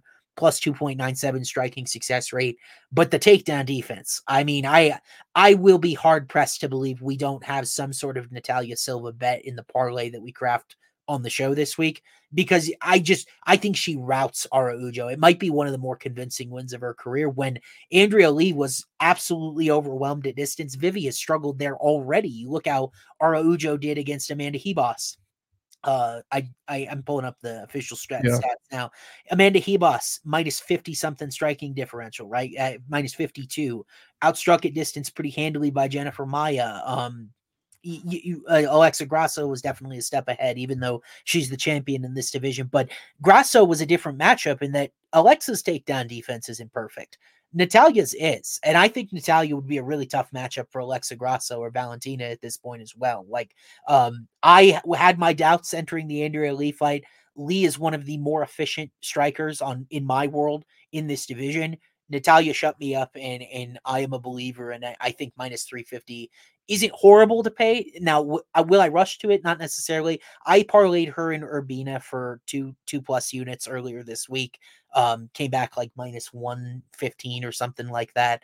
Um, I I thought it was fine. I and and I wanted to get that in there, knowing those lines would rise. Like it, bro. So like we're pretty aligned on that one. Um, Yeah. I- we've talked about this fight before. It was actually canceled after our show back in December. It was this was initially going to be on the card you went to out at UFC 296. Randy Brown got sick, so it got canceled. We ran it back here. Um, just so the people at home know, if they weren't with us that night, we were a little bit split on this fight. It's a weird fight. I actually was thinking about on the drive home yesterday. I was thinking about a different angle I might take in this fight, but um, just curious about your thoughts on a Refresher now that we're going to re-rack it a couple months later. Yeah, Randy Brown's kind of like just a guy that I can't really figure out, bro. Yeah. I think like the talent's there, the skill set. The, he's got great length, Mhm. great reach. Like, I remember what what what was which fight? I was at the the Oliveira Gaethje fight. That's the one I saw him live. I'm pretty sure. Yeah. Right. And I remember that fight, and I think I took him as a dog in that fight. Yeah. He was, and he cashed. Um, but you know, I mean, he he goes up against Jack Della and gets subbed. Like he was just outmatched there. I think he's solid. What's his number here? Minus two fifty. Yeah, and it is shorter. He was minus 310 or so when we got him in December. So it is shorter now, probably because he got sick, right? Like you never know what the conditioning is going to look like. So it is Right. shorter. Yeah, and I mean Salikhov hasn't really, you know, like he he finished Andre Fialho in round three, but everyone kind of is, is finishing Fialho at this point. Yeah. The Nicolas Dalby loss looks a lot better on paper now that you know Dalby goes out and and uh and fraud checks what's his name Bonfim. Yep. That was a crazy fight to watch. I mean, that Yep. was an absolutely crazy fight. Um, but this is tough for me. I, I in a pick 'em, I definitely favor Randy Brown here. I don't know that I'm willing to pay minus two fifty though. I- think that's a tough price to, to get behind. Yeah. I um I you know, I I've been thinking about this and thinking about it and it feels to me kind of like everyone's consensus this week is that Randy's not going to cover this number. Um, but the thing that I wanted to keep in mind is that while Randy's probably pretty neutral to what we've seen, this is probably going to be the worst version of Salikhov we've seen to this point. He's almost 40. Like two extra months off is a big deal when you get into that sphere of potentially being washed in MMA. We Yeah. saw he was a favorite against uh, the Leech, Li Jing Liang, back in Long Right. Island a couple years ago. Ended up getting knocked out. I, I think Lee was way better, the more dominant athlete that night. And then you look some of his recent wins around that, like you know, the Dalby was not a win. Andre Fialho has aged really poorly. Francisco Trinaldo is old as hell and a lightweight as well. Um, Right. Zaleski dos Santos is, I, I mean, pretty good win, but Zaleski also had a plus six striking differential. So Muslim hasn't fought a really high level guy in a while. And Randy Brown, you you look at the the, I think he's seven of his last eight as far as wins are concerned. Maybe, um, let's see, Yeah. Uh, the he's sure. he's been a yeah. meme victim, right? Like Jack Della got the club and sub in in Australia, so that was on Jack Della's turf. Vicente Luque got him with the knee that was it, it might have even been a grounded knee by by technical standards based on how that Arnold Allen fight looked. But Yeah. um and then Niko Price got him with the hammer fist from bottom, but like all those guys are multi-time winners. All, none of them are embarrassing losses. I actually have an angle here that I think I'm going to take, and I got to change my article on FanDuel Research. Is that I kind of like Randy Brown by submission here. um, a Salikhov is a base striker. He has gone to his wrestling in spots where he had a size advantage, but I feel like Randy Brown's submission game is so underrated. If you remember, he got a one-armed guillotine of Cowboy Oliveira, um, Yep. got a triangled Warlley Alves. Like, yeah. uh, I it's very curious to me when you look at the individual results of this fight. Brown by points is plus 125. I think we're all in agreement there, although my model actually sees value on the under in this fight. And so I start thinking about how would it potentially happen. Uh Salikhov was finished on the ground by Jing Liang. It was ground and pound. It was not a submission, but Randy's got those big long arms for this division, and we've seen it before. Um, I could see like a mounted guillotine, I could see a triangle, I could see a head and arm choke, like and Salikhov if he is not if Salikhov is not landing power shots to chest Randy Brown's chin, I think Brown wins this running away just about any way he wants to. Like that's why I think a lot of people like Salikhov is because he's got the power element. I look at his um let me check his knockdown rate in the model here real quick. It's pretty it's pretty good. It's not like oh imposing. It's 0.87%. So elite in UFC is about 2%. 0.87% is decent power. But I don't think Brown is chinny just because he got knocked out by Vicente Luque, by Jack Della Maddalena. I don't see this guy as chinny. In fact, I'm Yeah. not sure Wellington Turman in his last fight didn't have more power than Salikhov will pushing 40. So I like Brown by sub here. And, and the favorite everyone says isn't going to cover. I like Brown by sub, and maybe it's quick. Yeah, this this I'm so torn on this fight, bro. I Yeah. mean, because Salikhov has some good wins too. Yep. Like the Dos Santos win, Francisco Trinaldo. I mean, Fialho's he's okay. I mean, I, I know people like he's chinny and whatnot, but Yeah. he was he dominated that. He dominated. I mean, Fialho is a really good striker. Yeah. You know, say what you want about his durability. Yep. But Salikhov outlanded him 56 to 17 before getting that round three finish. Yeah. Um, and- you know, and like I just think he's he's an underrated guy. I mean, he beat Dos Santos. That was back in 2020. I'm torn with this fight. I do like your your submission angle though a lot. I think Yeah. that makes a ton of sense. Salikhov was submitted back in 2017. Um, the numbers pretty good on it. Randy Brown's got a few submissions. He's got some sneaky. He- He's got some sneaky submission games. So I think that's a cool angle here. I would look at that, but I don't think I could. I definitely couldn't back his money line in this spot. Yeah, dude, sure. you you look at Salikhov's level competition in UFC. Nick Dalby, no submission danger. Fialho, nope. Li Jing Liang doesn't average very many submissions. Trinaldo, not really. Zaleski dos Santos, no. Laureano Staropoli, no. Nordine Taleb, Ricky Rainey, like these guys are all base strikers. Randy's really the first guy that he's faced in UFC that has legitimate tangible UFC success with submissions and like I I think I would love to see Randy lean more into his wrestling and grappling if he's going to advance because he is a little chinny and he is a little bit taller but the thing he does have he's got those big long limbs for trips and along the cage and things like that I'd like to see that pivot from him and I think he might be able to find the rankings if he did Yeah. Cool.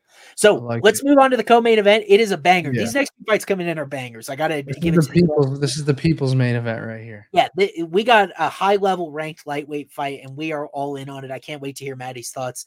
Renato Money Moicano taking on Drew Dober, a couple of guys that have won in UFC. They both had some bad moments in UFC. Like these guys are total veterans, total pros, pros. Um, a little bit of a clash in styles here, but I think both guys are decently well rounded. Okay. Um, and so that you don't have a particular lean there.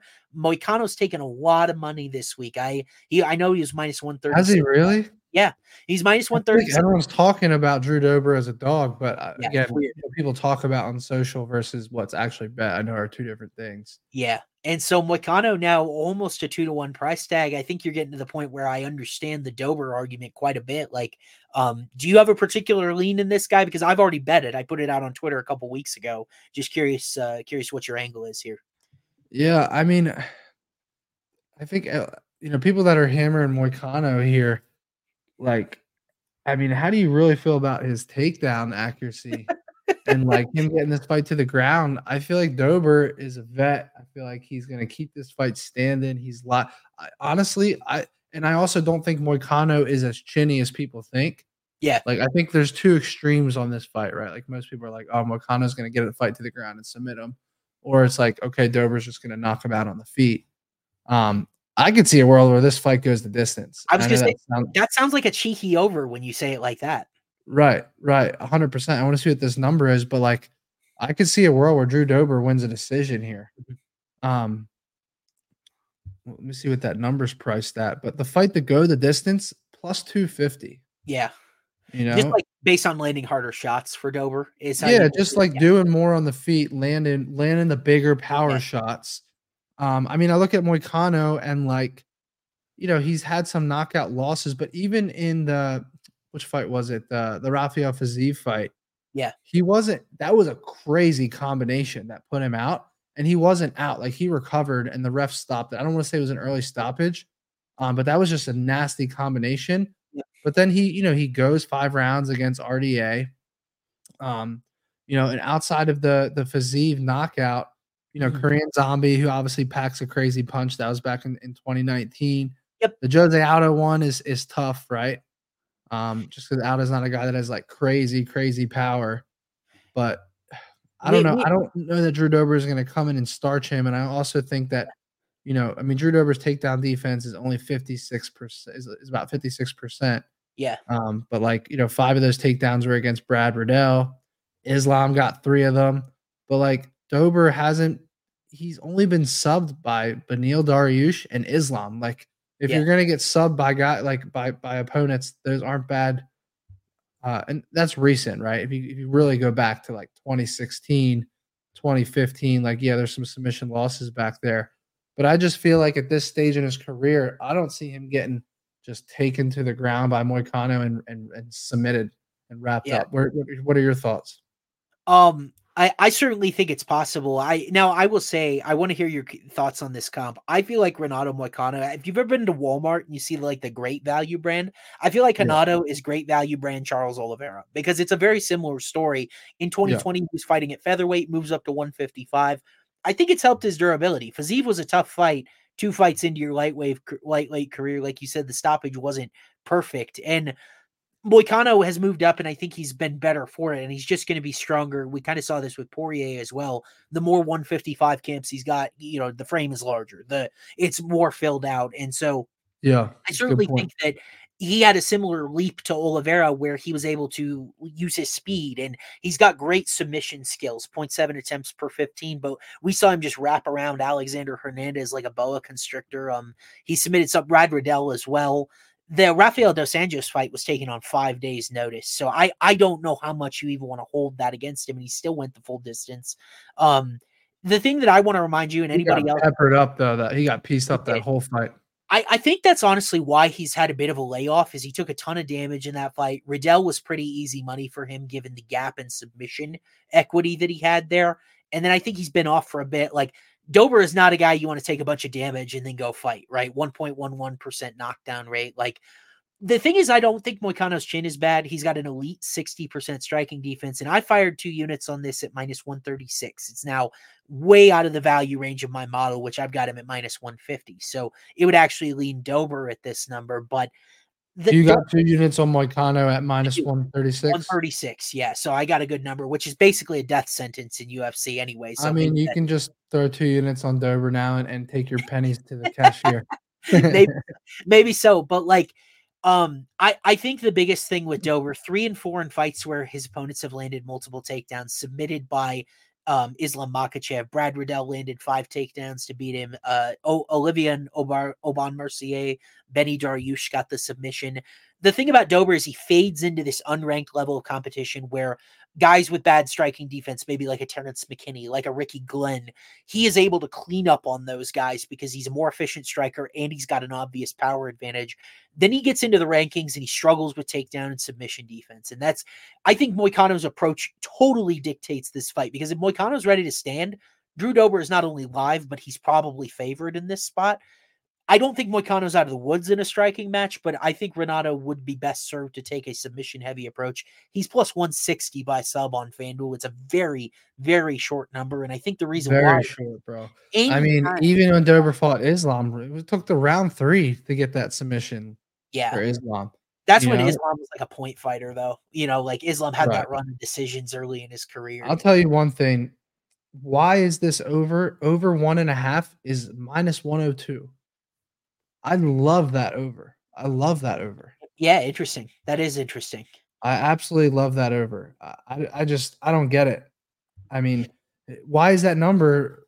Why, why is over one and a half not like minus 150, minus 170? Like, wh- why does everyone think this is going to end in the first round? All of these numbers put together, Moicano's money line moving up, the total so low, it smells like another Moicano round one sub, which is what he did to Riddell, which is what he did to um to Alexander Hernandez. Like I think I, I think that at all. I feel and like Hernandez is a better grappler than Drew Dober is, though. And so just from that perspective, Dober's takedown defense 56% is pretty poor. The caveat being, of course, he's fought Islam, he's fought Benny Dariush, so it's not it, it's not all the same. But I feel like Renato's kind of on that level where he's a really great grappler and it made it look really easy in those spots. I I thought Moicano was going to be one of my most certain win peaks picks. That said, I am blown away that this line movement is so stark. It is really interesting. Yeah, yeah, yeah. No, I get it. I, I my favorite play is definitely that over. I just don't believe that with where Drew Dober's at in his career. I can't, I have to believe that he's done enough defensive grappling and training that yeah. he can survive seven and a half minutes against Moicano when he survived 12 minutes against Islam Makhachev or eight or nine minutes against Beneil Dariush. Like, and that was years and years ago, right? And you know, I just don't see a world where he just goes out and gets submitted in that first round. If that happens, then take my money, you know. So sure. I, I, love this over one and a half.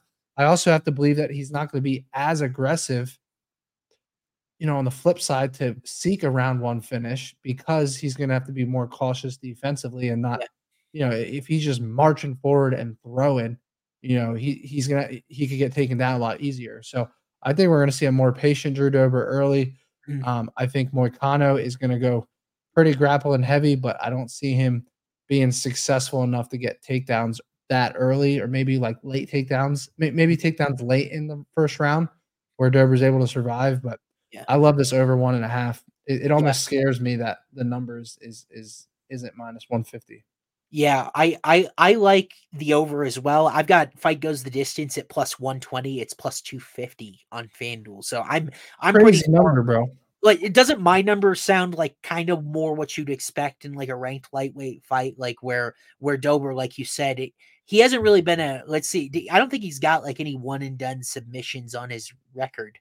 second round with Beneil Dariush, second round with Olivier Aubin-Mercier. Maybe maybe my angle cuz I was looking to play Moicano by sub.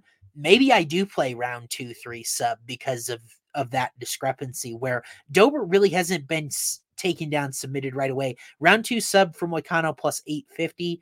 Round three sub plus 1600. Like I can get behind that, bro. Round three sub plus 1600. Like, because again, if he comes out and just goes crazy grappling heavy, mm-hmm. and he actually has the gas tank to do it, I could see yeah. Dober fade in the way he did against you know Benny or Islam. Yeah. But to think he's going to come out, I mean, I'm looking on some DFS apps. Seven minutes is the over under on fight time. Like, I don't get it, bro. I, I don't get it. I, I love this over. Um, I, I, I could definitely get behind Moicano round three sub. I think I'm going to play that number two. I, I think you, I think you and I are kind of on the same page. I've got Dober 29.3% to win a decision, Moicano 16.3. So I've got more decision equity with Drew. Um, but then I've got Moicano 23.21% to win by sub, which is a big number for me. Uh, yeah, it's like basically plus 250, which I mean, bro, I think I've, I think I found out what I'm playing on this card. I'm going at least one and a half or two units on that over one and a half rounds. Then I'm gonna take a sprinkle on both sides on a round three finish. So round three, because look, if Dober's down 2-0 going into round three because he's just getting out grappled, he's searching for that finish late. And on the on the flip side, if Moicano's wearing him down, yeah, going into round three, you know, yeah. maybe there's a world where Dober has to gamble to, you know, find a finish or get out of a bad position and he gives yeah. up his back or something. So I think when you look at round three here, I think there's a lot of upside. So round three for Moicano on the submission is 16 to 1. And yep. then for Dober on the knockout okay. is 17 to 1. Good. I was going to tell you just take the knockout because I was going to say I, uh, we, I will do our next show with just a mustache. I will shave my entire beard if Dober submits Moicano. It ain't fucking happening. Okay. Yeah. Um, like now, I do. Do you think though that Moicano, because he has no knockouts? Yeah. But do you think there's a world where he could get just some crazy top control, kind of like a Roman Dolidze, right? Like you get these submission attempts and these great yeah. control on the ground, and then you just get this ground and pound.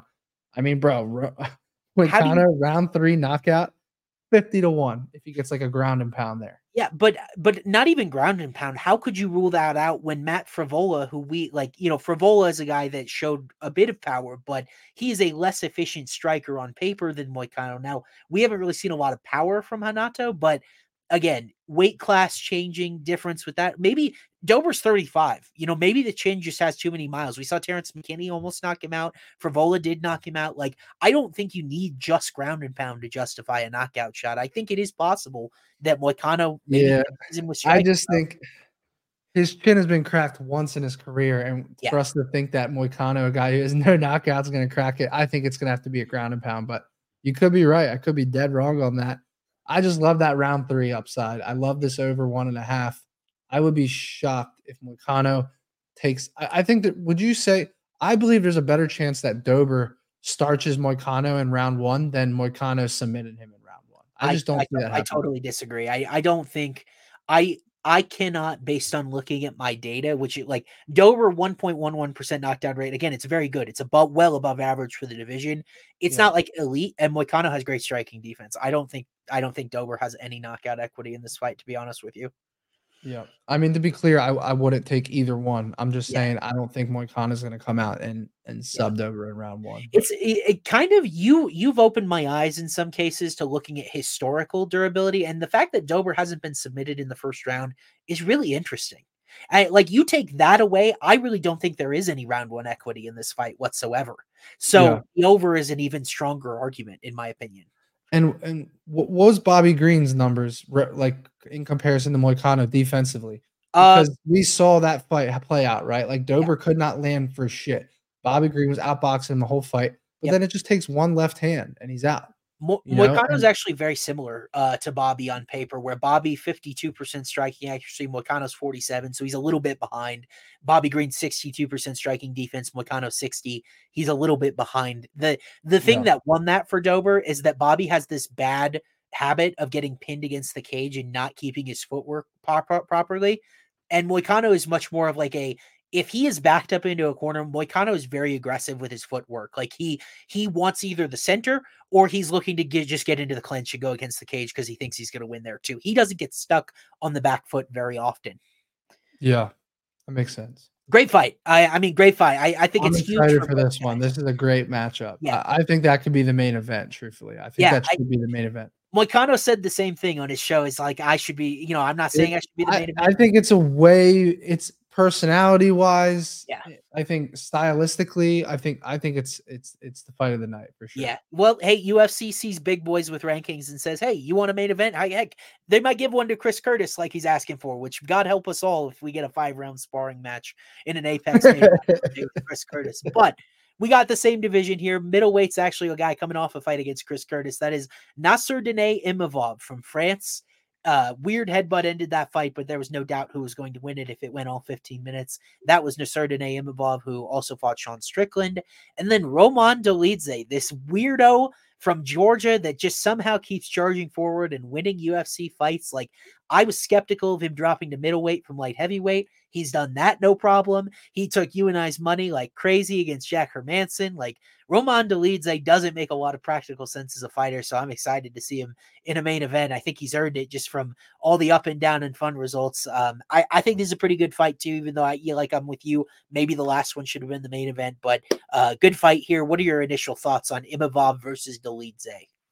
Yeah, I think I think the line's spot on. I I, I agree that Dolidze should be the dog. I think he's a live dog in this fight. Yeah. Um, he's a brawler, bro. He's a brawler yeah. with good submission abilities. Yeah. Um, I mean, Imavov, you know, if he fights smart, he's probably gonna win a decision here, truthfully. Yeah.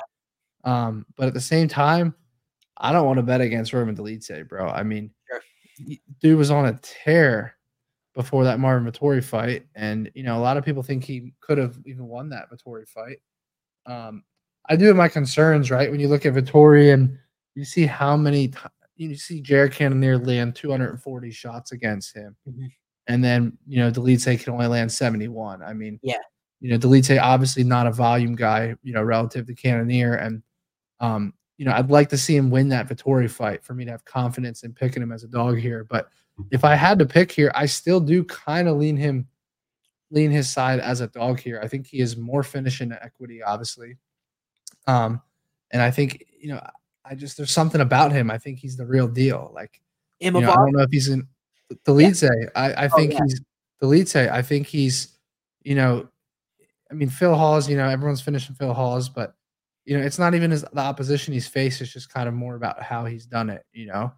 Um, but both these guys, if you go back, like Trevin Giles fight, you know, Dolidze lost that fight, but then you look at Imavov, you know, he loses the Phil Hawes, right?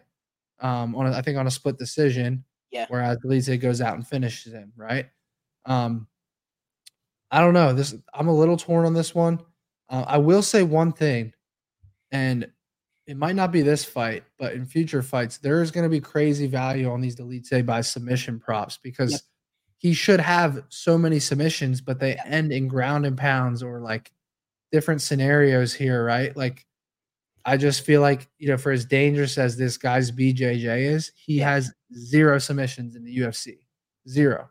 Yep. So, you know, from from your perspective as someone at FanDuel, like what do you think about that? Because do you believe that like odds makers are literally there's more you I mean, you can't make that number anything crazy, you know, or you can't make that number too short with a guy Yeah. that, you know, doesn't have any submission wins, right? So you're automatically going to get in my opinion, you're automatically going to get a higher number than what you the what I believe his real value of getting or his real chances of getting a submission is.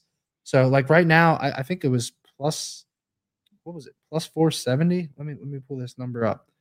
But Dolidze by submission is Dolidze by submission 500, is plus plus 500. 500. So Yeah. five to one odds Yeah. on a submission with a guy that's super dangerous. And honestly, we kind of feel like that's his path to win. Yeah. I, you know, what's interesting is that you would say, how do you know, where do you set that number? It really is based on activity with with professionals. And so, what do professionals look at when they look to bet a guy by a specific method when props initially drop? Right. You look at the submission attempts per 15 minutes. That's a metric that I live in. 1.7 for Dolidze. Curiously enough, Imavov is actually at 1.7 as well. Um, even though I don't think of him as like a grappling guy. That's why my model has them as like equally likely to land a submission because they have the same amount of UFC submission wins. They have That's the crazy. Where, where did all, all that volume come in at? From Uh, so those submission attempts for Imavov were empty, just like Dolidze's, but I think they were like, um, let's see. So he had two against Buckley, four against Shahbazyan when Shahbazyan was like totally fast. Yeah. Shahbazyan, yep. Yeah, like uh, I mean, it, the thing about Shahbazyan is we know the deal with him, right? The gas tank just is not. So he got to that two, two- one and a half round marker, and and Shahbazyan was done for, and he was just trying to get him out of there. To me, it speaks volumes. He didn't submit Shahbazyan in that spot. It's that it doesn't appear something he's super comfortable with. Like I anecdotally would give the submission edge to Roman, but course. quickly, like high level thoughts on the fight. I modeled this, and I actually really agree with my model in this spot. It's got Imavov at fifty one point three percent to win. So technically, the betting value is on Dolidze it per the model. Um, but I agree that maybe you favor, favor Imavov a little bit on age. You favor Imavov a little bit on striking prowess. The thing about Dolidze that drives MMA fans nuts, he almost fights like like a grizzly bear trying to maul his prey, where he's just clubbing hands at people and just mauling them against the cage. And like he got Jack Hermansson in that calf slicer position. It's not pretty. It's not always super technical, but he is so you know, it remi- he reminds me of like a, a Dricus du Plessis. exactly. Yeah, Dricus is a better boxer, but um, but yeah. yeah, that same type of come forward, pressure, not afraid. Dolidze hasn't had any durability issues, and actually Roman 55% striking defense, pretty good on paper. So it's not like he's a he's a punching bag. And if you remember, they flashed the live odds on his fight with Marvin Vettori. Dolidze was a favorite late in that fight. He was like minus 280 is a favorite, right? Bro, I remember because I had him. I was holding a ten to one ticket Yeah, in Las Vegas. on Dolidze by decision. Or wait, wait, wh- which fight? That was uh, yeah, the Vettori fight. Yep. Yeah, I, I I had a video that got like a million views because of it. I'm holding uh, a Roman Dolidze by decision. It was a thousand dollars to win ten thousand, and I had some of the BR betting guys were with me. We were all at, at Circa in Vegas. Yeah. We're like counting our money. Like we were just sweating the third round, like no finishes, right? Like just go Yep. the distance. Yep. We weren't even thinking about the fact that he might not get his hand raised. We were like, just let this fight go the distance and we're good. And then he, he doesn't even get a split decision. It was unanimous. They gave it to Yeah. Vettori. And I was blown away because I thought he easily won two of the three rounds. Yep. Not off of volume, but off of actual damage. Yep. Um, and Vettori just wears it so well. Like, Yeah. you He's know, and he out he outstruck him, and but I was the value was it was such a good value play though that that ten to one. You almost wonder like this is a five rounder. Eh, now, And I was into super durable, right? Yeah. I mean, eh what does that number come in at? you, Delete you know, by decision only plus six fifty. That, that's Yeah. that's You know what's- what's interesting is like I had a hard time because I'm very far off from the market. I told you my fight my model has trouble with these five rounders, but I've got this fight 66.4% to go the distance. And I understand how that happens for both guys. Imavov, his path is really easy to see, right? He stays on the outside, doesn't let the leads they take him down. He's able to win on points, just outstriking him for 25 minutes. Imavov against Phil Hawes got taken down and controlled a lot of that fight. He ceded four takedowns in that fight. Dolidze is a very efficient wrestler. So Roman could control several rounds with his wrestling. Now, Vettori, elite takedown defense, wasn't able to get to that part of his game. I'm not so sure Imavov is in that same category. Yeah. Um, and and like that's that's one that's why my model You- say that again. You think you think Imavov's takedown defense is not as good as Vettori's? It's it's definitely to me overrated by a 72% analytical mark. I don't think it's Yeah. that good. Phil Hawes had what do you think about his overall wrestling? Because like he took Chris Curtis down three times, which is crazy. yeah, that is crazy because like it, That's the part that throws me off, you know, because like that that's like the one honestly, if there's one thing I look at in this fight that makes me want to lean his way, it's that Yeah. stat right there for whatever reason. Yeah. I'm like, Chris Curtis never gets taken down. He took him down three times. And a part of me is like, well, maybe he'll be just fine against the Elite Zays. And I, I think again, my gut is telling me he just keeps it on the feet and, and wins on the scorecards. but Um, but I, I don't want to bet against the lead say, bro. I think he's a savage. yeah, really I think do. he's a savage too. At He got 185, screwed against dude. Imagine if he wins that Vettori fight. Who's he fighting next? he'd be the fa- he'd be the favorite here for sure. Undoubtedly, I don't think he'd be taking this fight if he wins that Vettori fight. I think he's probably fighting like Brendan Allen or like someone even higher in the rankings. So at this stage, Imavov doesn't have a ranked middleweight win because he didn't get the one against Curtis because of the headbutt, right? Yeah. Dolidze would have two if the Vettori decision went his way because he has Hermansson on the record as well. Like I think Roman's fought better competition, knocked out Kyle Daukaus, really took away Kyle Daukaus' durability at all. He broke his face in half, right? Knocked out Phil Hawes. Like Dolidze has quietly compiled a pretty nice resume here in UFC. Trevin Giles' decision against him was ridiculous. Dolidze won that fight as well. Like he's had a couple of bad decision losses from being undefeated in UFC. Like um yeah. I, I, I definitely think I will be betting Dolidze's money line in some capacity. Not huge, but maybe a little bit of a lean. I, I do favor the over, and it wouldn't surprise me at all if Dolidze was able to get takedowns. And like we haven't seen him go five rounds, but I think he was fine late in that fight with Vettori. Didn't seem very gassed. And Yeah, I want to go back and watch that that third. He's got that fight, Merab bro, that Jordan was so long ago. He's not active at all. Yeah, that was March 23. So yeah, it was almost a It feels ago. so much longer than that. It's crazy Yeah. how fast time goes. I guess that makes sense because I was in Vegas for March Madness, um, at Circa, yeah. I believe it was. So yeah, feels so much longer than that. That's pretty crazy. it does feel so much longer than that. Like I, um, a little bit of what I, it, it- my final closing thoughts on this are that I think in a vacuum, Nassourdine Imavov is overrated. Like Sean, Sean Strickland very much handled him on like a week's notice. Um, Chris That's a Curtis, great point. It was a short notice fight. And bro, the more I'm thinking about this fight, the more I'm like, hey, like Dolidze didn't take that much damage against Vettori. We thought he won the fight. Yep. That was nine months ago. Think about all the improvements he's probably made yeah, since then. Imavov, again, Sean Strickland really dominated him on short notice. Yeah. I'm starting to be swayed here. I, again, my initial read was the lead say. Then I started looking at like the Chris Curtis numbers on Imavov, and I was like, "Ah, I think the, the number is pretty accurate here.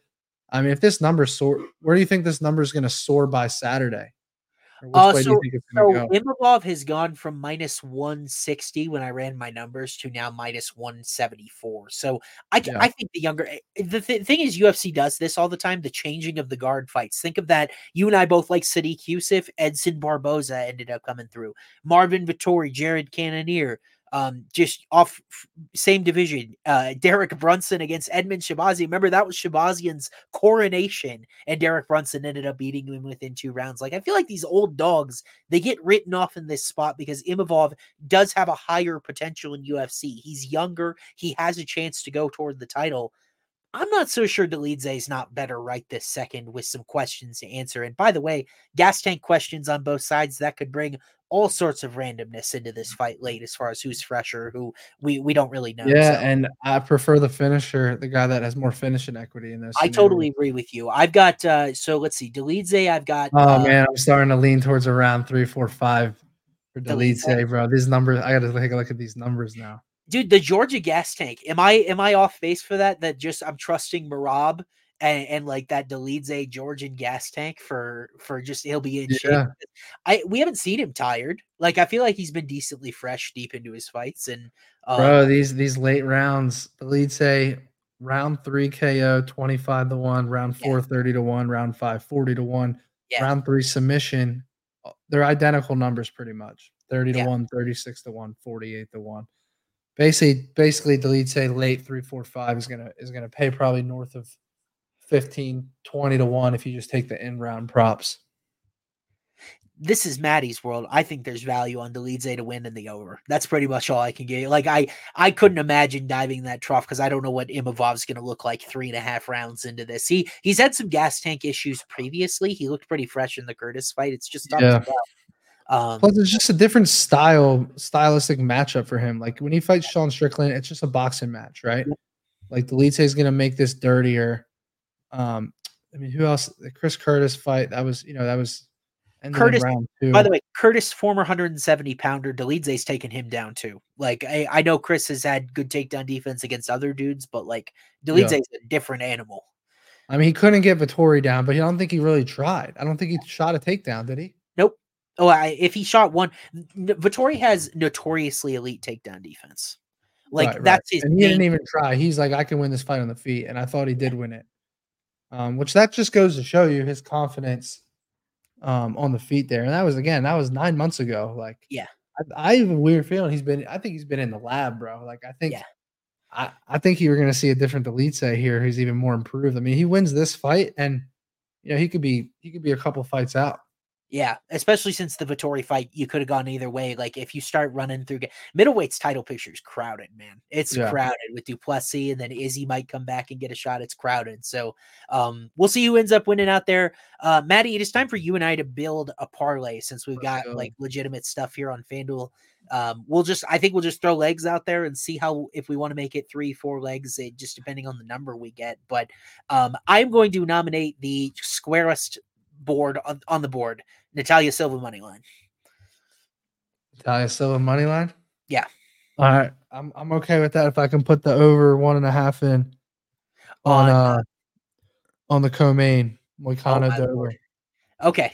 Uh, I'll do it. Uh, I'm showing. No, no, if you're not about it, we can we can leave it off. Well, uh, I'm showing a lot of value on it in the model, and like I, I when we talked about the Dover submission thing and his submission defense round one, like I'm starting to think my angle will be more Moicano 2 3 submission. So I'm good with the over there. Thumbs up from me and the model. So we'll toss it in here.